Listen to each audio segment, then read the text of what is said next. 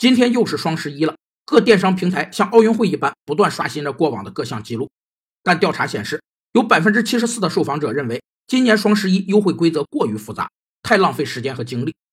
其实，电商用这么复杂的优惠规则是符合经济学原理的，这个原理叫价格歧视。价格歧视是一种价格差异，通常指商家在向不同客户提供相同等级和质量的商品或服务时，在客户之间实行不同的售价或收费标准。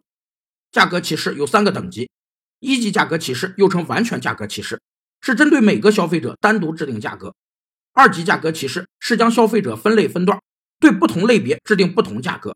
双十一就是典型的二级价格歧视。三级价格歧视是对不同市场的消费者实行不同的价格。作为懂你的反响创新，我们将继续发扬简单粗暴的优良传统。双十一活动直接增加奖学金和返现额度，同时降低团购费用。欢迎喜欢学习的朋友们来咨询和报名。